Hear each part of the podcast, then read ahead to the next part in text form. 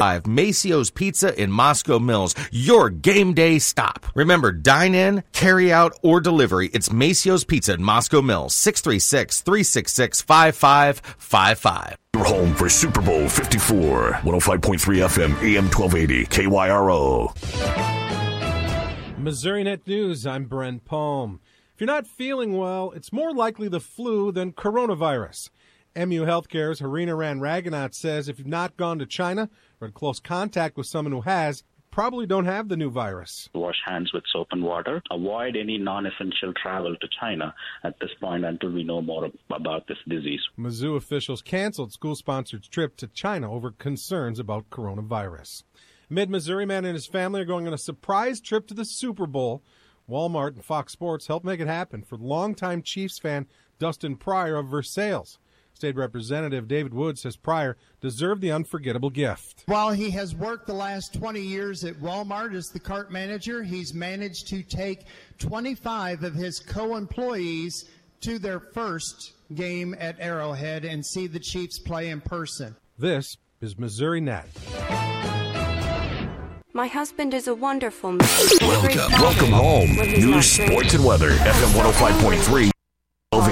K Y R O. If he really loved us, he'd stop drinking, right? My counselor suggested I try Al-Anon. I didn't understand why. I'm not the one with the problem, but I'm glad I went. Do you worry about someone's drinking? You are not alone. Al-Anon or Alateen can help. Call eight six six, two zero zero, zero zero three three or visit alanon.org slash hope. Do you worry about how much someone drinks? Do you feel angry or depressed most of the time? Do you feel neglected or unloved? Do you feel that if the drinker loved you, she or he would stop drinking? If you answered yes to any of these questions, you are not alone. Not everyone trapped by alcohol is an alcoholic. Families and friends are suffering too. Al-Anon and Alateen can help. Call one eight six six, two zero zero, zero two two three or visit alanon.org slash help. Tomorrow, the San Francisco forty-niners and the Kansas City Chiefs meet in Super Bowl fifty-four. Hi, this is Kurt Warner. Join me and the rest of our Westwood One crew from Miami for all the action. Patrick Mahomes is trying to bring home Kansas City's first title in fifty years, while Jimmy Garoppolo and the Niners are looking for Lombardi Trophy number six. If it's Super Bowl fifty-four, it's right here. Your home for Super Bowl fifty-four, one oh five point three F M, A M twelve eighty, K Y R O.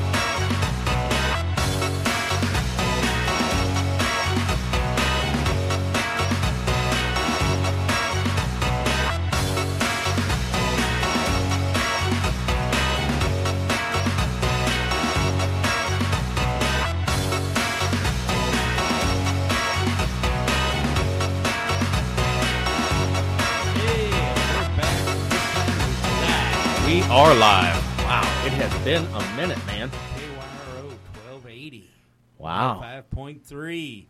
And you're listening to the live edition of Not Politically Correct. Well, see, I don't think everybody knows that a lot of times we have to pre-record our show because we're super busy guys, and Saturdays are sometimes hard between your barbecue oh, and circuit. Be, be honest, and... we just sleep in. Okay, well, you know, I mean, there is there is that was, small you know, factor. Once barbecue season starts, yeah, I'm gone on the weekend. Yeah, you're you're just done, and that's that's all there is. But this show warrants to be live. Oh yeah, yeah, this is definitely a it's fun. It's not official, but Donald Trump has been acquitted. Well, you know, and I got to see some of that, so let's uh, let's talk a little bit of recap on what exactly happened last night, man. Well. Schumer's crying, and Schumer's me, always crying. Remind me to come back to Schumer. Okay, he is the poster boy for term limits. He is the poster boy but, well, for term when limits. I, no when doubt. I explain to you why, you'll you're going to be pissed too, like the rest of us. All right. Uh, what basically happened is they said we're not going to call witnesses, so get over it. Give us your arguments for anything else you want to do. They asked for witnesses again. And it's amazing. They're only asking for one witness, and the Republicans get none. Well, and the Republicans see it for what it is, and they said, nope.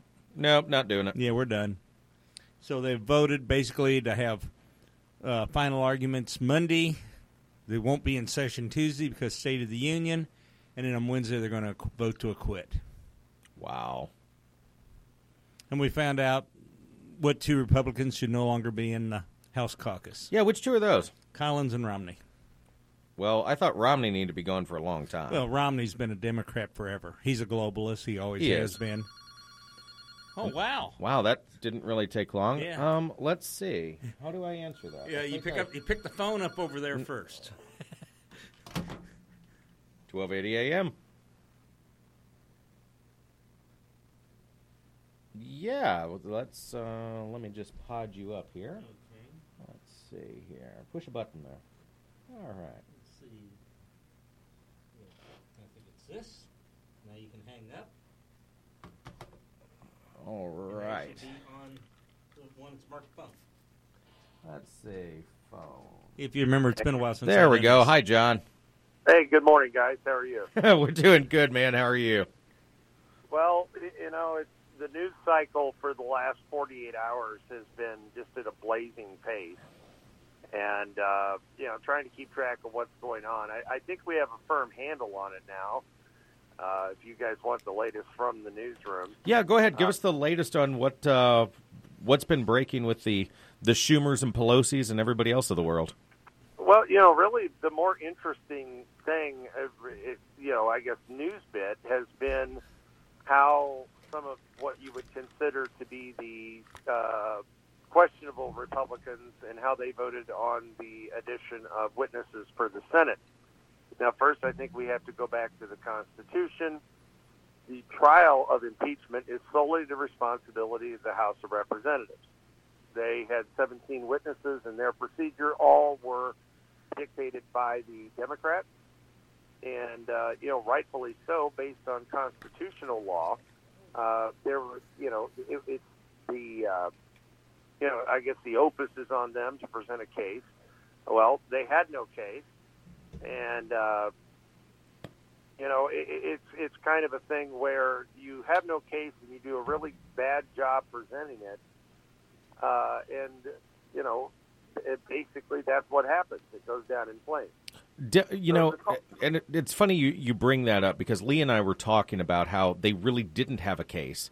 And even right. the way they presented their not having a case was very poorly presented. You know, the thing is, you could present a case that you don't really have a case, but if you present it well, at least you don't look like an idiot. Right, right. And, and out of the four questionable uh, rep, uh, Republican senators, two went ahead and voted to uh, basically pull the brakes on this thing, and two went the other direction. Uh, and I want to talk about Mitt Romney just for a second. Oh, we love to talk about Mitt Romney. Romney kind of disguised his yes vote based on, oh, I want to hear what uh, the, the former uh, secretary has to say. He really didn't go any further, didn't talk about Hunter Biden. But the fallout for Romney has actually already started. Really? Uh, one of the, yeah, one of the headlines this morning is that Romney was uninvited from C PAC, uh, which, as you guys know, is kind of like the Comic-Con for uh, conservative thought every year. So he's been uninvited for that. And I think if you look up Rhino in the dictionary, his picture would be there. Uh, you know, I don't really think you can call him a conservative. I don't know if you can call him a, a, a moderate. I mean, at this point, you have to call a spade a spade. You say he's basically caucusing with the Democrats. And uh, I think this is going to come back to roost. Utah is a pretty conservative state. And uh, I, I think he's going to have problems coming up in the election. Now, if you really examine why, he has a hatred for Donald Trump that runs very deep. And I think most of it is based in jealousy. Uh, obviously, he had a failed uh, run at the uh, White House, probably one of the most lackluster and weak runs that any Republican has made in the last forty, fifty years. He was a horrible presidential candidate, uh, but really kind of felt like he, you know, deserved it. So when Trump, the dark horse, comes in out of nowhere, you know, and, and basically calls out Romney for what he was, a, a horrible candidate, uh, he's got an axe to grind. And I think grinding that axe has pretty much cost him his political career. uh, well, I think, his, I, I don't think he'll win re-election. Yeah, yeah well, the deal is you got Romney, who's a globalist for one thing. He's an elitist. He thinks everybody's, you know, just certain people are entitled to run this country. And Trump comes along, just common Joe, or the blue-collar millionaire, right, as they called him for years, and he showed them that you don't have to be a rocket science to run this country. You just got to be a businessman. Well, in Trump, you know, let's let's call it what it is. Trump is a nationalist, and uh, you know, we the last nationalist president that we really had that you could truly define as that was Teddy Roosevelt. Uh, you know, even though Teddy Roosevelt pretty much is credited with beginning the progressive movement in this country, uh, I guess the common threads that Roosevelt and Trump had uh, were the fact that they were one hundred percent for the country first. Now, their doctrines and their beliefs probably would be juxtaposed, but the similarities are there. Uh, I mean, they tried to take Teddy out, uh, and, and, you know, he busted up, uh, you know, if you look back at history, he busted up the, uh, uh, you know, the, the conglomerates in this country, uh, uh Standard Oil Company, uh, you know, the big monopolies of the day, uh, where Trump is kind of the opposite. But the similarities are they were they were nation first, and uh, you know, the similar results. Everybody was out to get Teddy. Everybody is out to get Trump.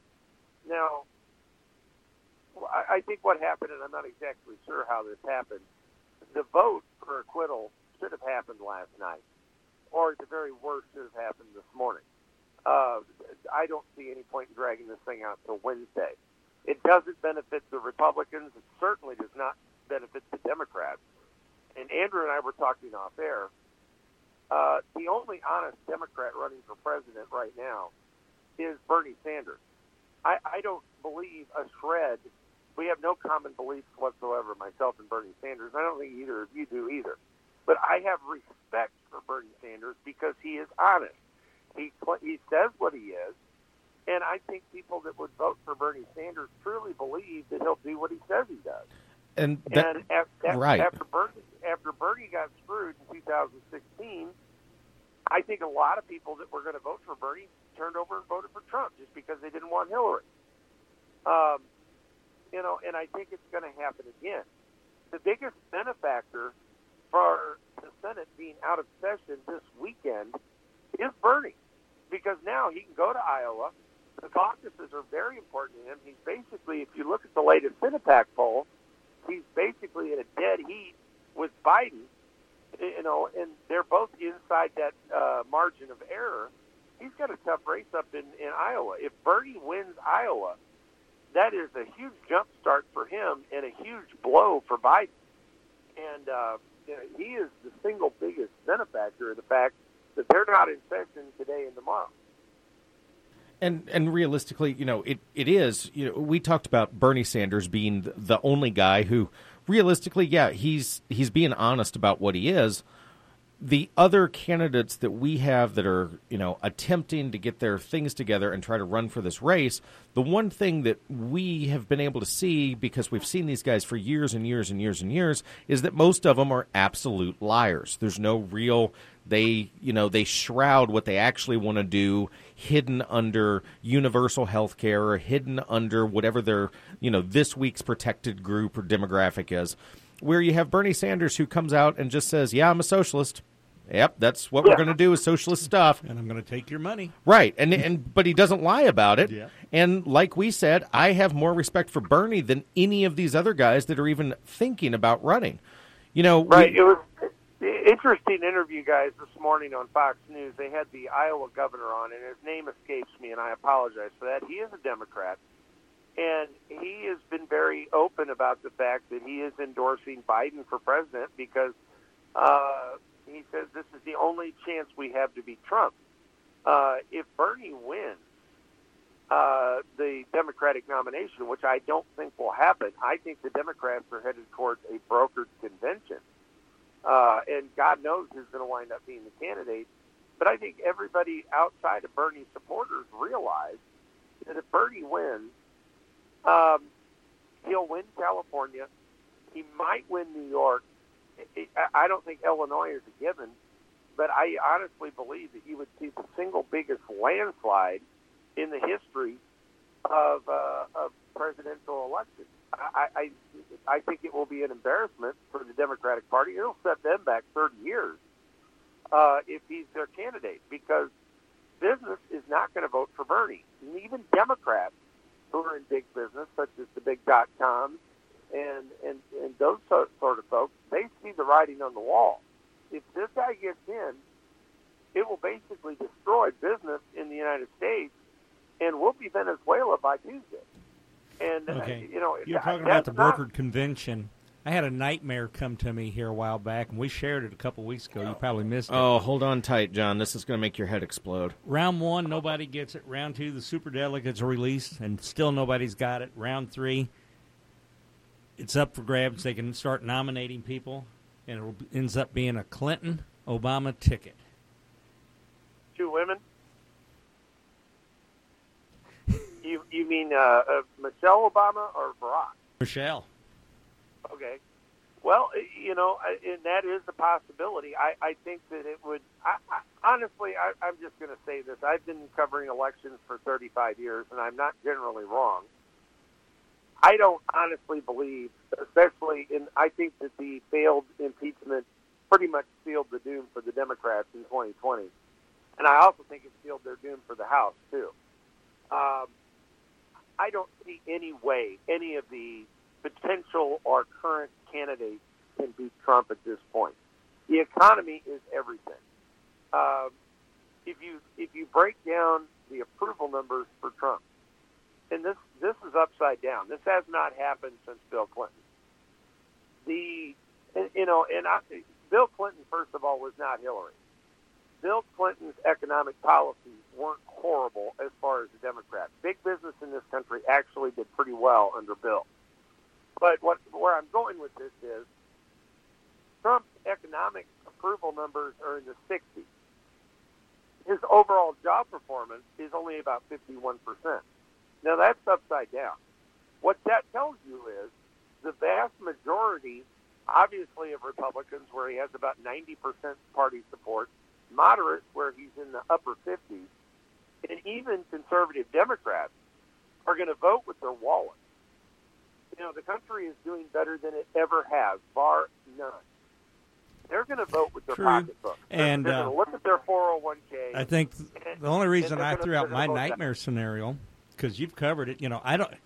If you want to get down to what you think the impeachment's done, I think the Democrats are going to lose four House or four seats in the Senate. I think the Democrats are going to lose the House. It, you know, it'll be close to a fifty-fifty split, but it's going to it's going to tighten up a bunch. They're going to lose twenty-three, twenty-four seats. You, but, you know, it, and here's the other thing, too. You go back to Romney. I'd almost rather have a conservative Democrat in Utah than have this idiot. Oh, uh, I'd just soon have a conservative anything. Yeah, anything. Uh, because here's the thing. Even when Romney was running in the, the presidential, when he was attempting that before, Romney is so far left, he's almost swung back around. He is, you know, he plays the role of the Republican, but in reality, if we look at his policies, we immediately know he is not a Republican. Well, look at him as governor. When he was governor, he right. was very liberal. Big time. I mean, he's the one that wrote the model for this Obama crap. He did. I mean, well, Obamacare. It, it, I think you have to look at Utah as dichotomy, because Utah, of any state in this union, there basically there is no separation of church and state. Okay, let's let's call a spade a spade. The the the the church, and I'm speaking of, of the Mormons in, in Utah. I'm not saying this is bad or good. This is just a statement. The, the church runs the state of Utah. If he gets out of good graces with the Latter-day Saints, he's cooked. And well, he I, probably has. Unfortunately, the way he's done this. Well, uh, you know, I, I think basically he is guaranteed a Trump victory in Utah, which was considered a battleground. And and I think that he's pretty much doomed his own race, because I, I don't think that if he runs again, which he probably won't, at least run for Senate, uh, I don't see any way he's got to pass the victory out there now. Uh, his, well, his appro- you know, his, his only numbers. option would be to run for governor, and I think he's ticked enough people off in Utah that they wouldn't elect him governor even. Well, Romney has an ego the size of the tabernacle. Okay, so. That's great, John. Very good. We we like that. Uh, let's see, I'm looking to see if lightning's going to strike us down here. Oh, man. No, but, uh, you, you know, guys, it, it, it's it's really going to be an interesting time between now and Wednesday. Uh, I think if, if you go back and look at the Supreme Court Justice Kavanaugh uh, uh, confirmation hearings in the Senate, you see the playbook that the Democrats run. They're going to try to drop shoes between now and Wednesday. I, I wouldn't be surprised. And I wouldn't be surprised to see anything come out.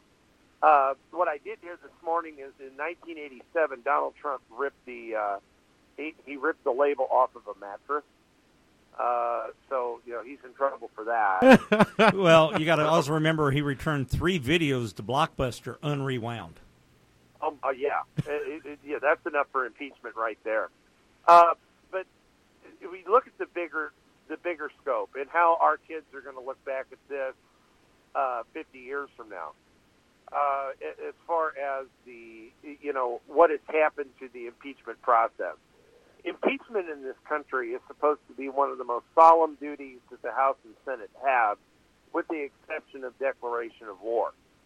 And they've politicized it.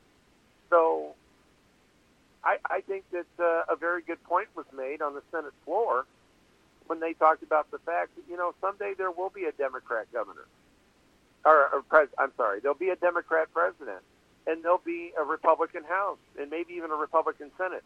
You think they're not going to do this going the other direction? And that is a sad I would like to think here. Not. I would like to think no, but the, that it stops here. No, but the side of it is the Democrats chose to set precedent and do ridiculous things. Here's one of those times, you know, the Republicans are notorious for laying down and taking it. As soon as you get your next Democratic president and he passes a single unconstitutional executive order, you should absolutely draw the articles of impeachment. No question well, about it. With a real case, though. But True. But the thing of it is, this, this impeachment was based in policy disagreement. I absolutely. Mean, I mean, this... The, well, impeachment, yeah. impeachment is supposed to be the nuclear option. This is supposed to be when, like Nixon, for example, you've got so you've got somebody in office that is so irascible that has committed grievous crimes against the United States. You know, the founders, they basically designed this as the oh crap button. Uh, that you know, this guy we we've you know, elected a if you wanna, candidate. I think Obama cr- did more crimes against the United States than Nixon did. Nixon's only guilt was he hid evidence and he tried to cover up something that he wasn't even a party to to begin with. He screwed up well, by, with a cover-up. Right. I mean, if, if you wanted to go down what the founders really in, you know, intended this idea of impeachment for, giving, you know, one hundred billion dollars or whatever the total is in to cash to a foreign enemy nation would be grounds for impeachment and treasonous actions. Running so, arms okay. to the cartels. Right. It, it, and you go grounds back for impeachment. Last. You go, you go back to the last two impeachments. It, you know, back in ninety-eight with Clinton, did Clinton break the law? Yes, he did. He lied about the fact that he got serviced in the Oval Office. Now, you got. I, I hope you're both sitting down. I, I don't think honestly that uh, that Clinton deserved impe- to be kicked out of office for that. Uh, no, it's here's the thing. Yes, he committed perjury, but that is not a high crime. And that Lee and well, I talked about this the other the other day. Yes, he committed perjury, but, you know, realistically, it wasn't the kind of crime that you remove a guy from office for. He didn't, you know, supply a foreign nation with the means to destroy or at least attack the United States and its allies. Well, also, right. look at it, the it, point it, of view. It, it, it was a, at least there was a crime, documented right. crime in the articles of impeachment. This set of articles had no documented crime. And another history lesson, you go back to the Nixon impeachment trials. Here's the bottom line, guys. You know, a lot of, uh, Nixon resigned, I think, because he saw that there was a pretty good probability, but there was no guarantee that Nixon would have actually been removed from office. Uh, you know, the votes really were not there in the Senate to guarantee his removal. If he would have dug his heels in and stayed, Uh, you know, I don't think there's any guarantee that he would have been removed. Agreed. Um, yes, I yeah, totally agree with know. that. Definitely. But he stepped down for the best interests of the country. Well, you know, he had done wrong, and he knew he did wrong. And I think that history will look back on Nixon in a much better light because he did the right thing. He he got out. Uh, he, you know, it really was the, the right decision. Uh, but, you know, at the same time with this, I don't think they're going to do anything between now and the uh, election. But I think if Trump is elected in twenty twenty, which I think is, you know, a, a fairly good probability that he will, I could see very quickly uh, find him finding something else to, to bring up. I don't think this is over. I think it's over until after the twenty twenty election. It is uh, over but, but I think if the Republicans get the House. Play, if game over. You're right. And, yeah. you know, you're going to have to get the rid House? of nut jobs like uh, Mad Max and uh, Nancy Pelosi and Chuck Schumer, and this will go away.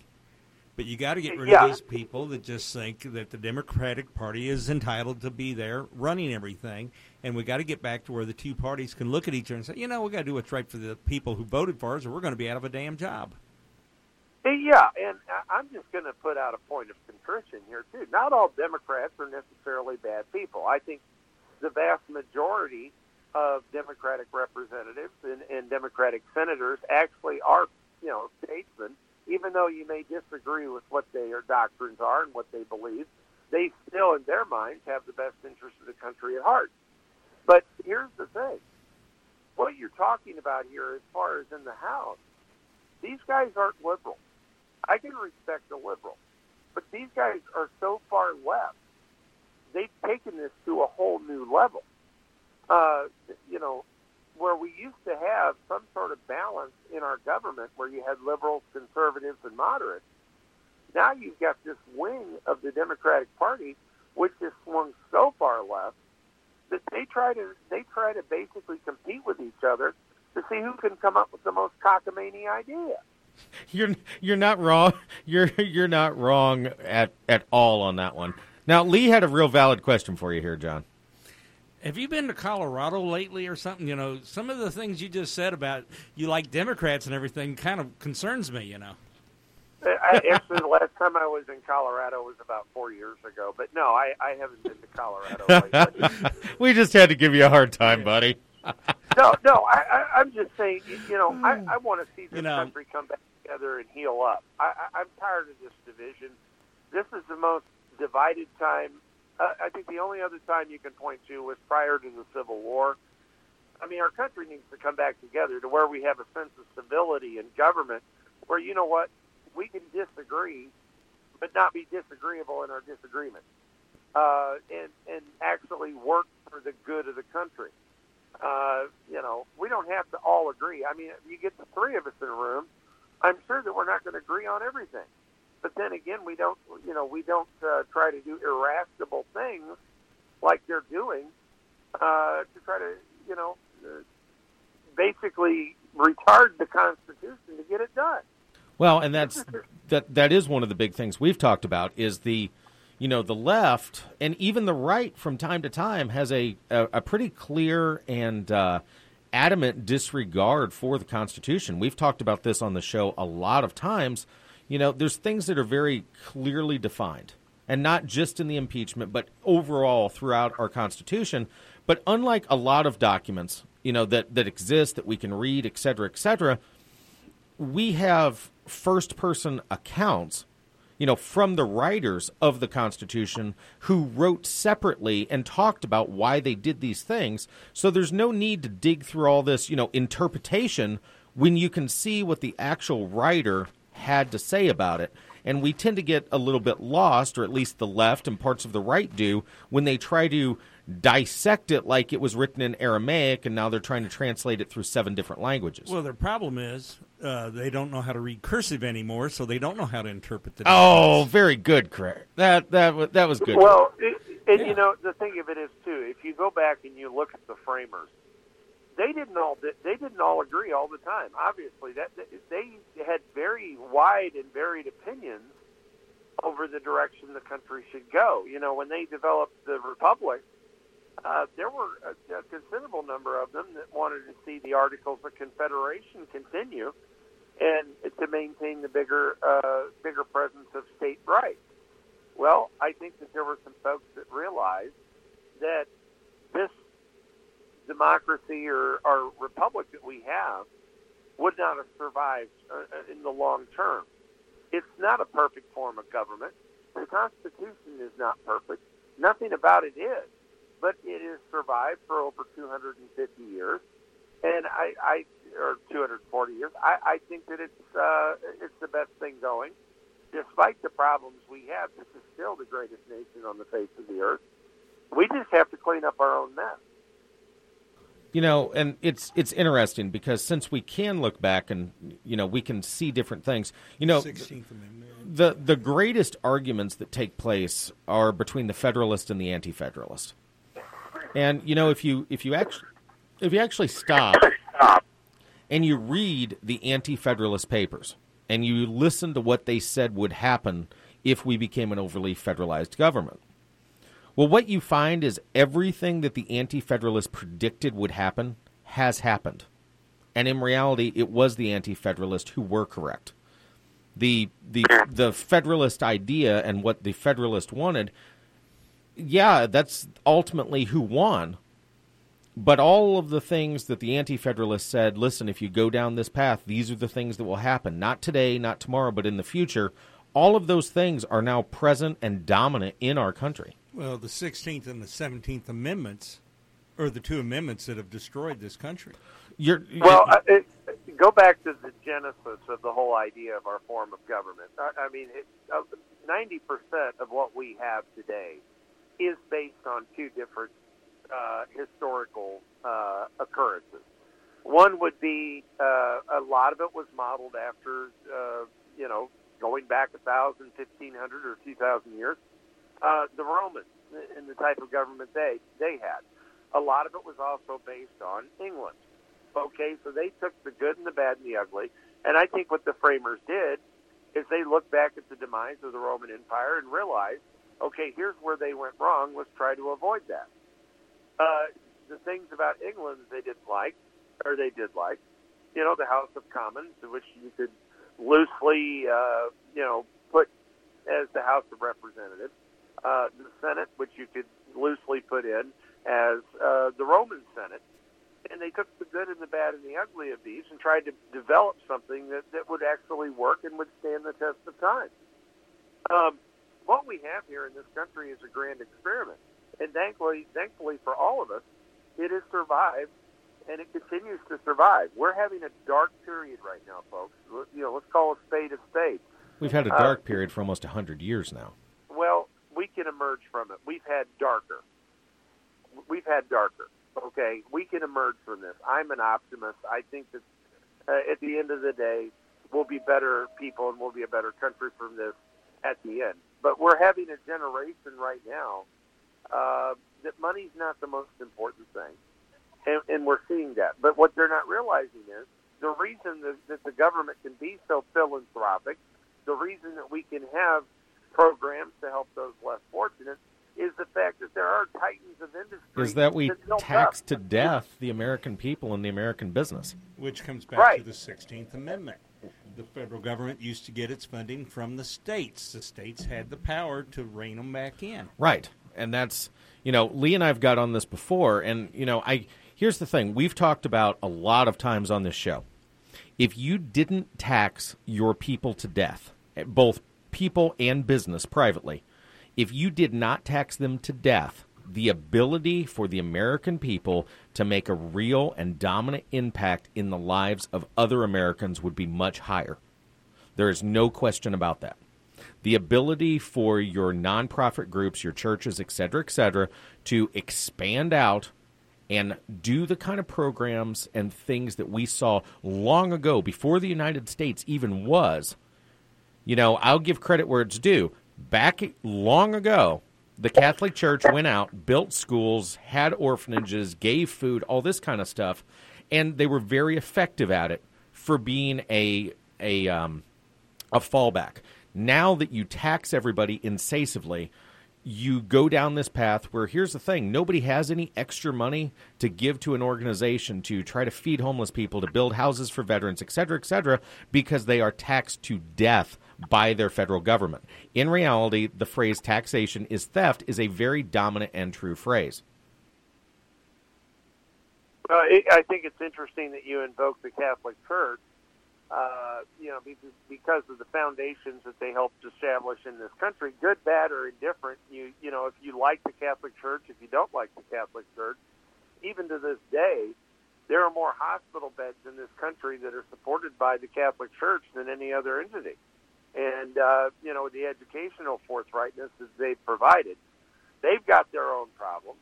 We've got our own problems. And, and, you know, you basically you have to take a look at it, see what needs to be fixed, what needs to stay, uh, and we just have to get back to the business of making, uh, you know, our country and our our our uh, uh, government uh, get it back to where it should be. And I think that's why Donald Trump is, is found the popularity that he has, uh, because at this okay. point in time, let's, in our let's country, get the government back where it belongs. Let's strong. repeal the sixteenth and the seventeenth Amendments. Let's get the seventeenth Amendment gone where the states start appointing the senators, and then when you have some ass like Romney up there do what he did, state says, hey, you're coming back home, boy. That's not what we want. See, I disagree with that. And the reason I do, the the reason that that the reason that you have popular elections for senators is now because you have you have the availability to know what they're all about. And, I, you know, I, I don't think that you but could you ever can't walk recall that them back readily from. Like you can. You have to go through a whole process where before the seventeenth Amendment, each state sent their own representatives to represent that state. With the popular elections it, I, now, all the foreign money comes in from different states to elect a senator. It's going to do what this st- New York wants, California wants. And I think, honestly, Lee, it should be an arduous process to recall a senator. Otherwise, you're going to have a circus. I, I, I don't agree, and neither does Andrew here. The whole thing is the states, if that senator isn't doing what the people of that state want, they should have the right to recall their senator at will. Not have an arduous thing. It was originally set up not to be arduous. It was set up to be at will if you were up there and all of a sudden they felt you were taking bribes from another state to vote for them. Well, and I want to point out something here to the to the listening public uh, that John Shepard, Andrew Dodd, and Lee Thompson disagree on something, and we're, we're we still like each other. Uh, I think there is a process for that, Lee, and I think it's called an election. Uh, and, it's and too I much time. That's that's the problem. Because the the problem with the American people is they do not have the memory to be able to go, well, three and a half years ago, blah, blah, blah. No, these senators can go and in their first and second term or first and second years in office, they will do ridiculous things against their state. Look at those representatives that were elected in Colorado who created sweeping gun bans, killed industry of the company Magpul and all kinds of places in Colorado. Those companies left. It took them two years before they could do a recall election. But by the time they did the recall election, the damage was already done. The state was screwed, and those businesses refused to return back to Colorado because Colorado turned on them. But see, don't you see the problem there? Okay, I understand where you're coming from, but you want to remove a senator based on a policy? Absolutely. And see, it, it, that would turn that would turn things into a complete circus. It are, it, it, they would be, they would be more cautious on what they do. They won't go up there and turn into bleeding heart liberals and give the world away. I, I know, but you can't. I understand what you're saying, but the exact argument that you're making against the impeachment proceedings against the president is the exact same argument you're making for the senators. No, we're not saying impeach the senators. Oh, no. We're saying the state should have the rights to recall them at will like they did before the seventeenth Amendment. Based on you what? Because you don't agree with what they're doing? Yes. If the if the legislature feels that that senator is moving away from what they were put in office to do, or they're supporting I. ideas, bills, et cetera, et cetera, that are contrary to the belief of the state, then the governor can absolutely recall them just as previous, just as was previously done in this country. Yeah, and I, I think there's a very good reason why that stopped happening, guys. I, I, and I, I, I, well, realistic, I think it's money. That's the reason it's not happening. Well, let's just go with what what the reason why it was it was heavily done is because it made the senators autonomous and no longer accountable to the state legislature, which they claim to be the representative of, therefore the people of the state. And I think that's a very good idea. How, how, how much power base are you wanting to put with the governor of an individual state that he can withdraw the Senate? So now not only is the governor controlling the state government, he's basically controlling the federal government as well. Well, that's how this country was originally set up to be. No, that's, what that does is it completely goes against the system of checks and balances. You're putting way too much power. It gives the federal government too much power. The states okay, were originally written you, to have equal power with their senators. But if that's we're not equal. That's, that's given not the equal. Senators power, let other states electing our senators, we have lost that power of being an equal state. But let me throw the scenario out at you and why that amendment was put in in the first place. Okay, Senator Smith gets elected to Senate. Governor Jones is bounced out of office and is replaced by Governor so-and-so. So you're going to give the power to somebody who could be completely juxtaposed? Here's the problem, guys. This whole thing could work completely against what you're talking about, too. What if it goes the other way? What if the senator is too conservative, you get a liberal governor in there, and he can yank the senator back? Come on, guys. No, it's a le- the That's legislature a- has to vote. The governor is one that sends the order. Right. Guys, I, you're you're talking about something that would just turn the federal government and the state governments into a complete circus. So You'd it would be recalling senators every year. That, well, the, that, that, so it would make them less effective than they already are ineffective now? Well, no, what I'm saying is this. The best reflection of the liberal slash conservative intent of a state is a general election for a constitutional officer. It basically, what you're talking about doing by repealing those amendments would be exactly what is happening right now to Donald John Trump. Okay? You take states that have large, like Missouri.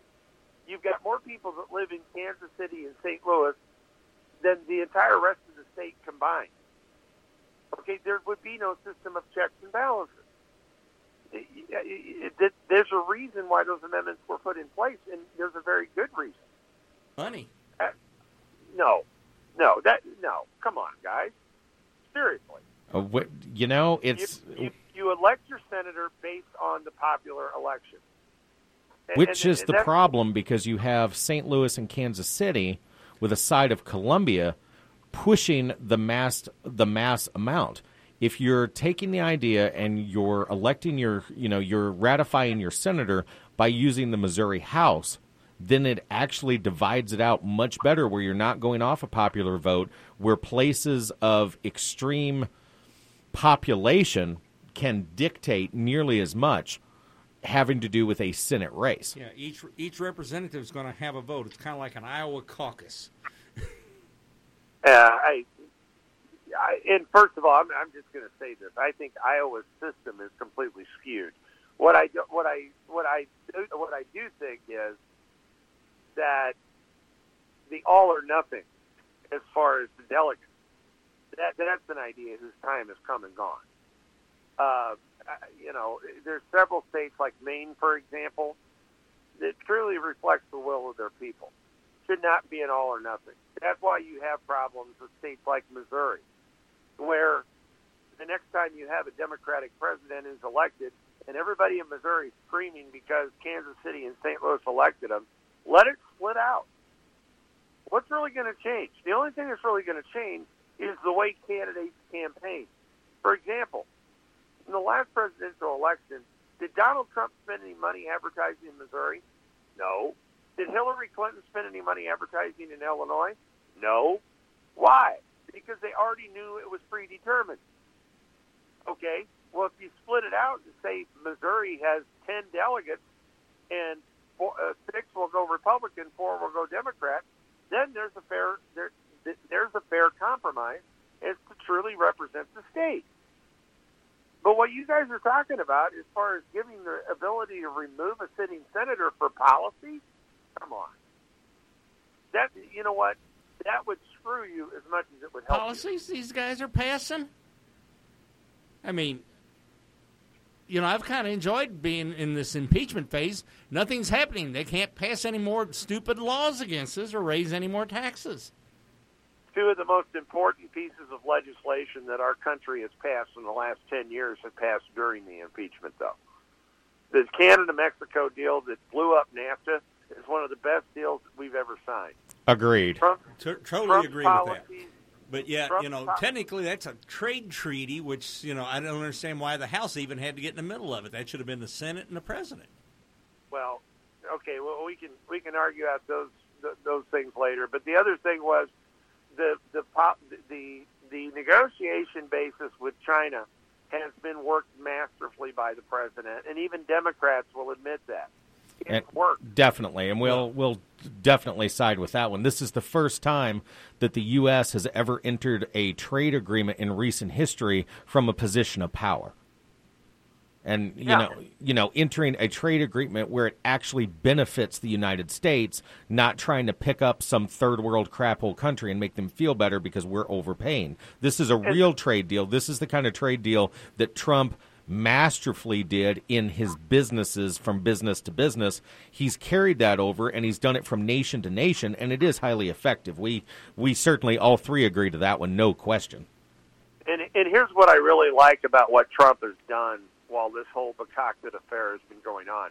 He has continued to run the business of the country.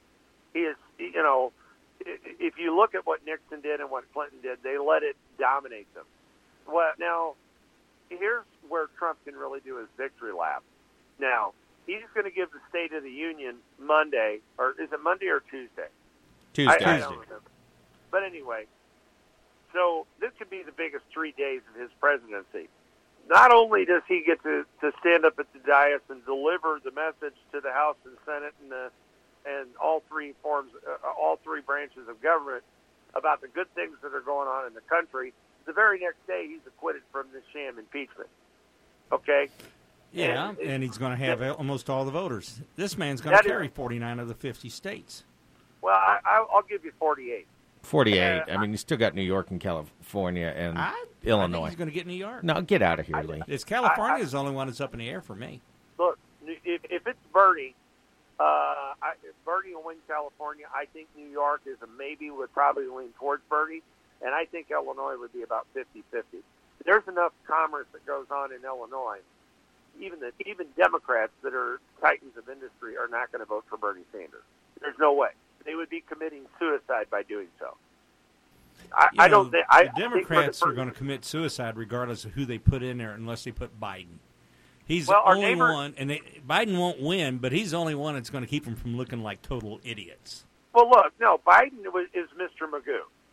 Okay, he would basically, if you had Biden, Biden would be the least bad case scenario if he got elected, because he would get absolutely nothing done. He would be basically a lame duck president. He's already said that if he wins, he may he, he definitely won't run for a second term, and he may not finish out his first. How can you vote for something like that? That's well, like how could you vote for any other Democrat like a, that's going to be put up and run for it? Well, okay, do that to itself, but that's almost like a baseball player who plans on striking out before he goes up to the plate. Well, you know, there were some that pretty well did plan on that, you know. Okay, well, uh, all I'm saying is, is, is we're headed to a brokered Democratic convention. I think at the end of the day, you're you're going to see Hillary Clinton's name get tossed around, and you know she's she's throwing hint, uh, subtle hints, uh, but you know who knows. Uh, but you know at the same time, I just don't see any path. I don't see a path for a Democrat to win in twenty twenty. Hey, I know you guys got to take the break. Good Lord. We definitely do. We yeah, appreciate the yeah. two of them already. Yeah, it's okay. We we appreciate the call in. It was very fun. If you are listening to us, this is our newsroom guy. This is John. He's calling in, giving us some updates from the newsroom. This is Not Politically Correct Radio. Remember to follow us on Facebook, Not Politically Correct Radio. Then you can stream this show, and you can hear our other shows, the bonus hour, and everything else we do. We will be back right after these messages. one oh five point three A M twelve eighty K Y R O Sports, powered by the O'Fallon Hoots. Hoots Baseball at CarShield Field in O'Fallon. It's the most fun you'll have all summer. Scheduling and ticket information online at O'Fallon Hoots dot com. Missouri Net Sports. Good morning, I'm Tim Fisher. We'll start with football. We're after two weeks of talking and hype. We're almost there, one day away from the Super Bowl, as the Kansas City Chiefs will take on the San Francisco forty-niners in Miami. For Chiefs quarterback Patrick Mahomes, this team's got the right mentality for a big game. The best thing about this team is that we have fun, uh, no matter what the stage is, no matter where we're playing. And I think having that, that mentality is let, let us play loose, let us go out there and just be who we are.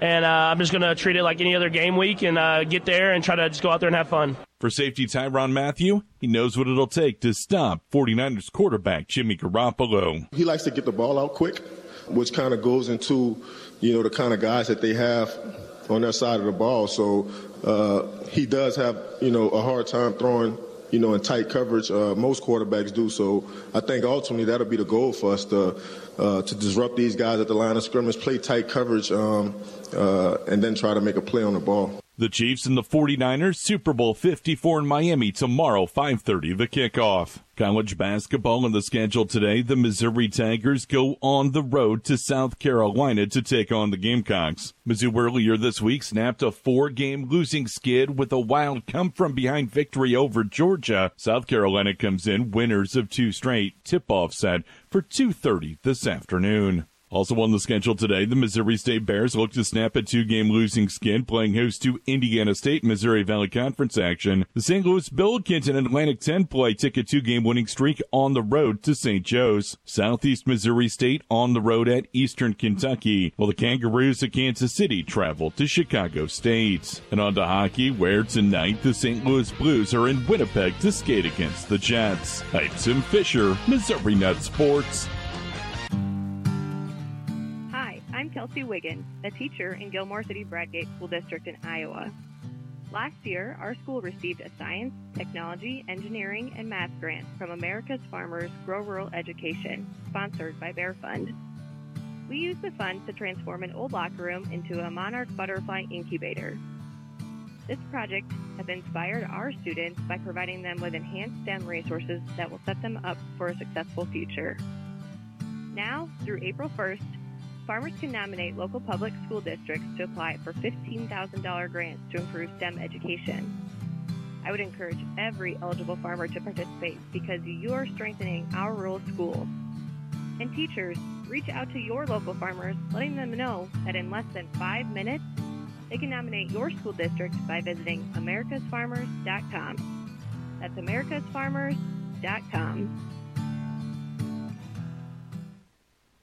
Hoots Baseball at CarShield Field in O'Fallon is the most fun you'll have all summer. The home opening weekend features Star Wars Night on Saturday, May thirtieth. All you can eat and drink in the patio for under forty dollars. Check out the different ticket packages the O'Fallon Hoots has available for the twenty twenty season at O'Fallon Hoots dot com. Like the five-game all-you-can-eat plans. All-you-can-eat hamburgers, hot dogs, and chicken sandwiches with unlimited fountain soft drinks for seventy-five dollars. Seats are limited and sections have already sold out. Visit O'Fallon Hoots dot com for more information. The O'Fallon Hoots at CarShield Field is perfect for groups and birthday parties with group rates, suite rentals, and the party patio. Find out more at O'Fallon Hoots dot com. That's O'Fallon Hoots dot com. Macio's Pizza in Moscow Mills. Macio's Pizza has special game day specials this weekend. Wings, traditional or boneless, one hundred for eighty bucks, sixty for fifty dollars, or thirty for twenty-five. They've also got toasted raviolis, thirty-two for twenty-five, eighty for just sixty dollars. Two fourteen-inch pizzas, thin crust, up to five toppings, or specialty pizza, two for twenty-six dollars. They also have a large pasta and any bread starter for just fifteen bucks. These are the game day specials for this amazing game day weekend. It's Macio's Pizza in Moscow Mills.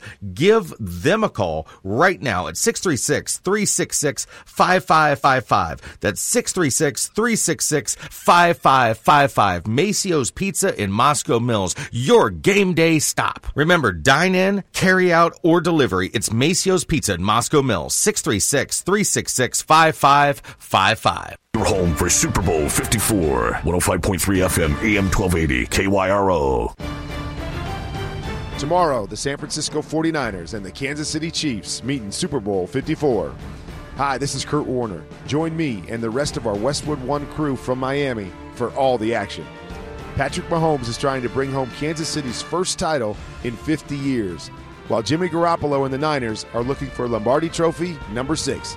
If it's Super Bowl fifty-four, it's right here. You're home for Super Bowl fifty-four. one oh five point three F M, A M twelve eighty, K Y R O. Welcome. Welcome home.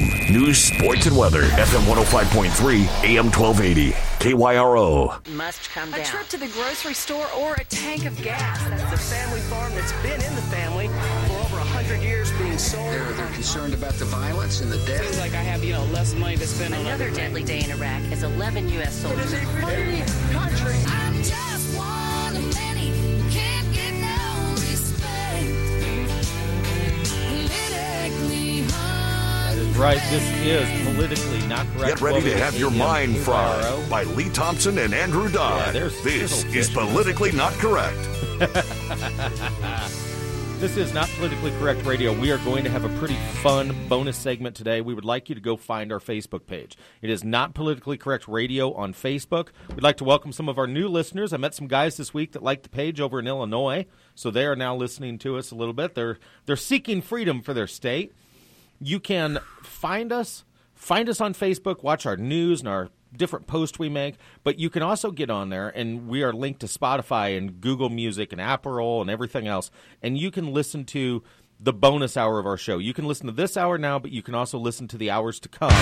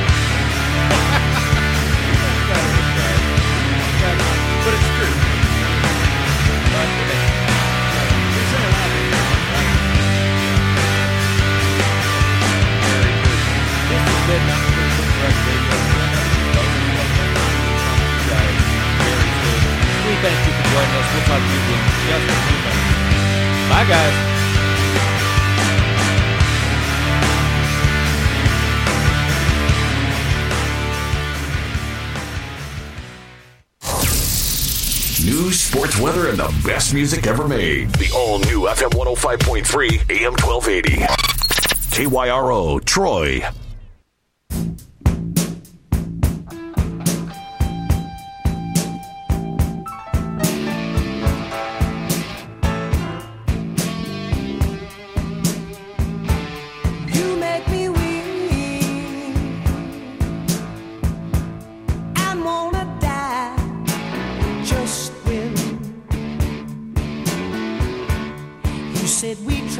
Loving, touching, squeezing.